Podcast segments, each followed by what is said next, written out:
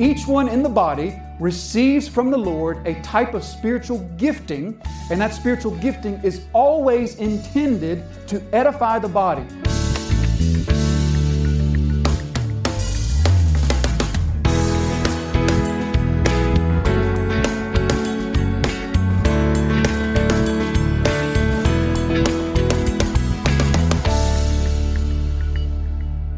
So we are here in Ephesians chapter 3, and we've seen now Paul has clearly brought out what the point of the book is. The, the point that he's making is all about the church. Ephesians is a letter about the nature of the church and the character of the church, specifically the oneness, the new humanity that is created in Christ Jesus. The believing Gentiles and the believing Jews who once hated one another now they don't just get along with one another. They're not just friends with one another. They're not just put aside their differences. God has made them one. He has fused them together in their souls. He has made them one new humanity, and this is the glorious truth of the gospel. How the gospel breaks down every social barrier, every human barrier known to man. The gospel is capable of crushing that and making one new man out of those who were enemies, those who had nothing otherwise in common with one another, those who shared no background with one another. The gospel makes them one. Today, we're going to look at some other things in verses 1 through 7, but next week, we really are going to return to this topic of the oneness of the church and the purpose of the church, the nature of the church and the character of the church. Next week, we'll really delve into that more as we return to that next week. This week, as we look at verses 1 through 7, Let's all, we'll, we'll begin by reading verses 1 through, I'll read down through verse 14, or 13, I'm sorry. So let's begin from verse 1. For this reason, I, Paul, a prisoner for Christ Jesus, on behalf of you Gentiles, assuming that you have heard of the stewardship of God's grace that was given to me for you, how the mystery was made known to me by revelation, as I have written briefly. When you read this, you can perceive my insight into the mystery of Christ, which was not made known to the sons of men in other generations, as it has been now revealed to his holy apostles and prophets by the Spirit. This mystery is that the Gentiles are fellow heirs, members of the same body, and partakers of the promise in Christ Jesus through the gospel. Of this gospel I was made a minister according to the gift of God's work of God's grace, which was given me by the working of his power.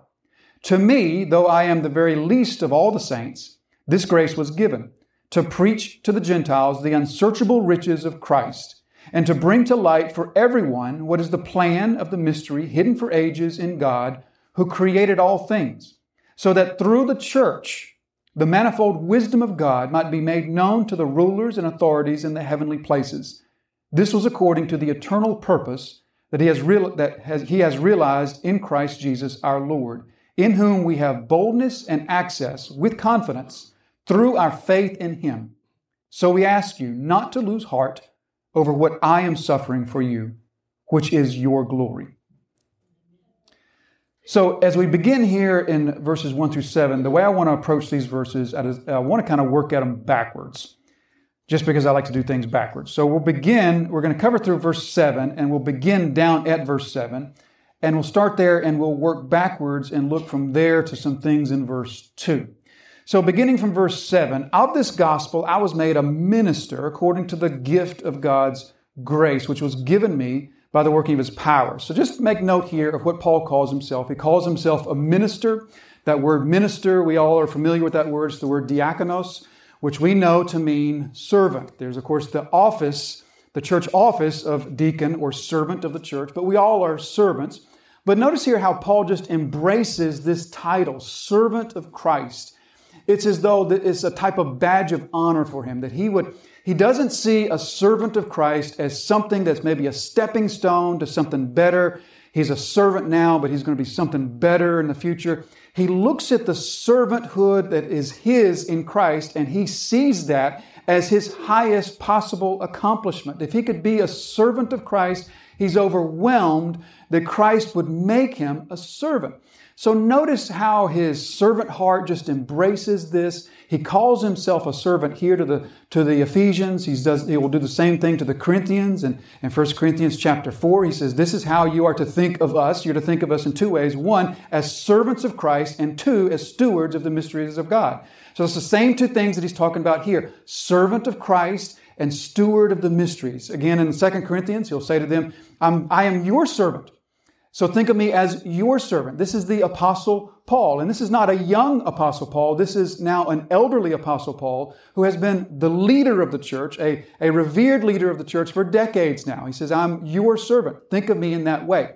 Or in Acts chapter 26, as Paul is speaking here to Agrippa, and he's re- recounting to Agrippa his story of this Damascus Road encounter with the risen Christ. And he says to Agrippa that this is what Christ said to me rise and stand. For this purpose, I will make you a servant. So this was Paul's identity. He embraces this identity of a servant of Christ. He calls himself to the Philippians a slave of Christ. He will, he will say that he is, in this passage in verse 8, he says that he's the very least of the apostles. The phrasing that Paul uses there is translated very least. But what, what he's saying here is, I am not just the least, I'm the least of the least of the least. He calls himself to Timothy the least of the saints. The most sinful heart was his own heart. And so he has this view of himself that is enveloped in this humility that sees himself, as he says to the Romans, he sees himself rightly as a servant of Christ. So, this humility that is Paul's, I want to suggest to us, is a real insight into the power that God placed upon the ministry of Paul. How Paul, through his entire life, through his conversion experience on the Damascus Road, to the end of his life, he consistently sees himself in humble terms, terms of humility. Not exalted, but lowly. And I think this is an insight to God's hand upon his ministry, because as we know, the Bible tells us in multiple places like, for example, James chapter 4, verse 6, that God is opposed to the proud, but gives grace to the humble. So, in a very clear fashion, that tells us that God stands in opposition to human pride, but to humility, God stands in a relationship of favor. And so, God is pleased to favor the humble. And I think that this is a real key to God's favor upon Paul's ministry and Paul's life is Paul's humility here. Now, what's really interesting to me is that this humility wouldn't have been an easy thing for Paul to maintain, seeing as how he was the main vehicle for the revelation of God to the church. God uses Paul to, to reveal to Paul things about the character of God, the nature of our salvation, the church, these things that we talked about in chapter one. Paul has, has been the receiver of such incredible revelations from God that that must have been a difficult thing for him to maintain his humility. However, what he says to the Corinthians in 2 Corinthians 12, he says that it is actually the grace of God that enables him to remain humble so that he can receive more grace. Remember the thorn in the flesh? And he calls that thorn in the flesh the grace of God that God gave to him to enable him to maintain a humility in the face of this extraordinary grace that God was showing to Paul so that God could show him more grace. See how that works? What a beautiful thing God is doing here for Paul. And it just shows us, I think, some indication of just how greatly God is pleased to favor the humble. And so he calls himself this servant of Christ, this, uh, this lowly steward of Christ. But take a look now. We'll leave from verse 7, and I want to just make note of that. And now let's go back up to verse 2. And let's pick up from verse 2, from verse 1. For this reason, I, Paul, a prisoner for Christ Jesus, on behalf of you Gentiles, verse 2, assuming that you have heard of the stewardship of God's grace that was given to me for you. So I am this prisoner for Christ on behalf of you Gentiles, and I want to make this assumption, we'll come back to this, assuming that you have heard of the stewardship of God's grace that was given to me for you. So notice how Paul refers to this grace. We mentioned last week that grace is often what we think of in terms of God's saving activity in the sinner, in the life of the sinner, the heart of the sinner. But here Paul uses grace in a little bit of a different manner, not, not to, to mean the grace that comes to us to save us, to, to make us alive to God, but instead he speaks of grace as something that's given to him for others. that he is made a steward of. God has given this grace to him, and the grace is intended for the Ephesian believers and by connection, other believers as well. So God gives a gift of grace. Twice Paul calls it a gift. He gives this gift of grace to Paul that's really for the Ephesian believers and other believers as well. So notice here how he calls himself a steward of this grace. Your translation might have a dispensation, but the word here just simply means one who doesn't own anything, but instead is made the manager of someone else's property or someone else's affairs. So we, we understand how a steward sort of works. You care for someone else's stuff or someone else's affairs. You manage someone else's itinerary or you manage someone else's property or something of that nature. So Paul refers to himself as a steward of this grace of God. God gives this grace to the Ephesians, but he gives it to Paul to give to them.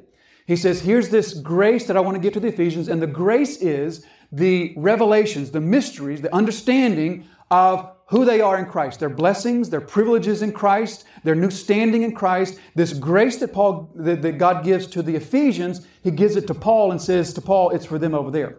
And so Paul is the steward of the grace that God has given to them, to, to them by way of Paul here. So Paul has this gifting from God, and the gifting has indebted him to the Ephesian believers that God has given these revelations to. You follow Paul's train of thought here. So, much like Paul refers to himself in Romans chapter 1, verse 20, in Romans 1, verse 20, Paul says, I am a debtor, I'm under obligation to the Greeks and barbarians. So he says, I owe this debt to the Greeks and to the barbarians and to these others. And the debt that he owes them is the debt of the gospel. So we've talked about this not too long ago, how we can owe a debt in two ways. There's two ways that you can owe a debt. You can owe a debt if someone gives you something and you need to pay them back for it, or someone does something for you and you need to pay them back for that. You can owe a debt in that way, but you can also owe a debt in the sense that someone gives you something that's intended for someone else. And they put it into your care and they say, This is for them. Will you give this to them?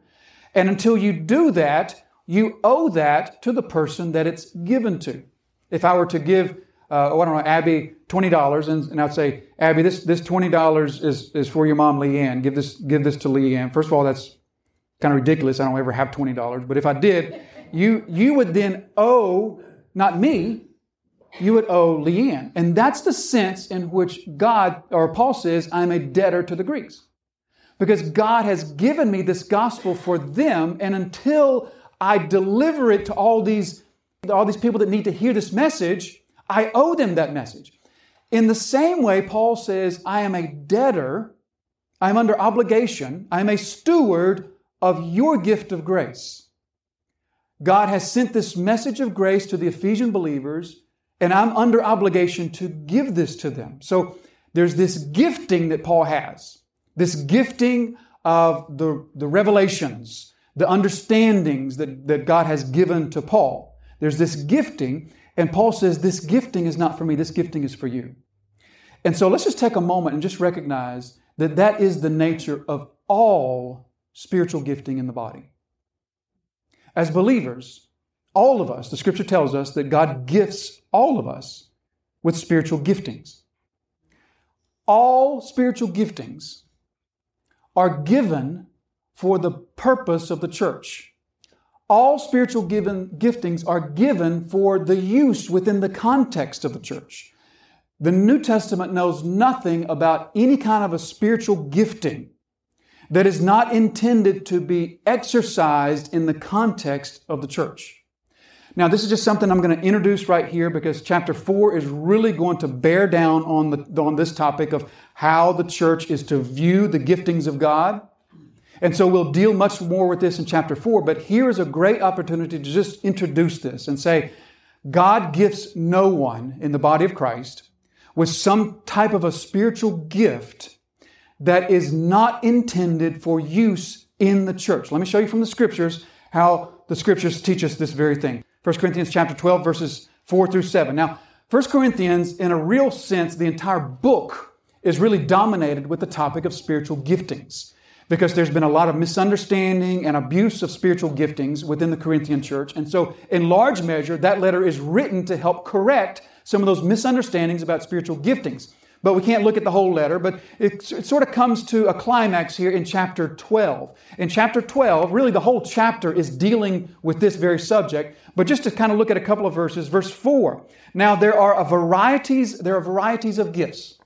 People in the body have all kinds of spiritual giftings. All sorts of giftings from the Lord exist within the, within the body. There's a variety of gift, but the same Spirit. There are varieties of service, but the same Lord. And there are varieties of activities, but it is the same God who empowers them all. To each is given the manifestation of the Spirit, and here it is, for the common good. So each one in the body receives from the Lord a type of spiritual gifting, and that spiritual gifting is always intended to edify the body to build up the body, to be used within the context of the body. God gifts no Christian with some type of a spiritual gift that can only be used outside of the body of Christ. All the giftings that we're going to talk about in chapter 4, all the offices and the different occupations and activities within the, within the church, all of those are giftings of the Spirit that God says, I'm giving this to the church. Romans chapter 12, we could look at that. But take a look at uh, 1 Peter chapter 4 and verse 10. As each, of has, as each has received a gift, use it to serve one another. Use it to serve one another. Chapter 4, verse 10 through 13 is going to say much the same thing to this same type of effect. So Paul says, I've received this gift, and this gift is not for me to sort of go around through the Gentile world preaching to unbelievers and making a big deal out of myself. This gifting is for the church. And I am to use it in such a way to minister to the body in that way. And so Paul is the receiver of these revelations. So, with that being said, here is the takeaway, and then we'll move on. First of all, the Ephesians have an important role in the supernatural unity of the body. And this is what Paul is introducing right here. And again, chapter 4, he's going to take this and bring it to the surface. But here, let's just notice it, let's just see it, and then we'll sort of put it on the back burner and we'll come back in chapter 4. Here's the truth the Ephesians have a role to play in this supernatural unity that God has created, this one new man, this one new humanity. Their role that they play is not what we often think our role in church unity is. We think about church togetherness, church oneness, and we think, what do we contribute to the unity of the body? And what we always want to think is, well, the way that we contribute to the unity of the body is we get along with everybody. We don't make ourselves hard to get along with. We don't enter into conflicts within the body. Thinking that the unity of the body is something that's rooted and grounded in the absence of conflict. However, that's not what Paul's message is. Paul's message is going to be God has created a supernatural unity in the body, but you have a role to play. God doesn't just create this unity, wrap it up in a nice bow, and say, Here, here's the oneness of the church, enjoy. Instead, God creates this unity, He gives it to the church, and He says, Your part in this unity is to exercise your spiritual gifts within the context of the church and do it faithfully. That's the role that we play in the oneness of the church. The role that we play in the, this new humanity in order to strengthen, in order to nourish, in order to grow this oneness, this supernatural oneness that God has created, what we do is not so much avoid conflict as it is exercise faithfully the giftings that God has given to us, which He really has given to who? The body. Our spiritual giftings are yours. My spiritual gifting of teaching and preaching is not mine, it's yours. This, this is what God has given to you. Now, we often think about spiritual giftings as the, the obvious ones, right? The, the preaching, the teaching, the music, or the serving, like, like Sister Alicia. The obvious, the visible ones. But chapter 4 is going to show us all kinds of ways that the Spirit gives gifts of grace to the body and he does it through a member of the body, a part of the body. And so that's the role that we play in this whole oneness of the new humanity thing. Our role is not so much avoiding conflict because you know what? Conflict within the body is not necessarily an inhibitor of oneness. We often think that oneness in the body and conflict in the body are the opposites. They're not always the opposites. Oftentimes, God uses conflict to increase oneness. We'll talk more about that in chapter 4. But our role, what we do to nurture and grow and strengthen the oneness of the body, is faithfully exercising our giftings to serve the body. Thank you for listening to today's episode of Truth That Transforms with pastor and Bible teacher Jason Wilkerson. Truth That Transforms is the daily teaching broadcast of Disciples Fellowship Church. We invite you to visit our website where you will find more resources to help in your journey of discipleship. You can find us at www.disciplesfellowshipnc.com or connect with our Facebook page at Facebook slash Disciples Fellowship NC. Truth that transforms exists to glorify Jesus Christ through the teaching of His sanctifying and disciple making Word.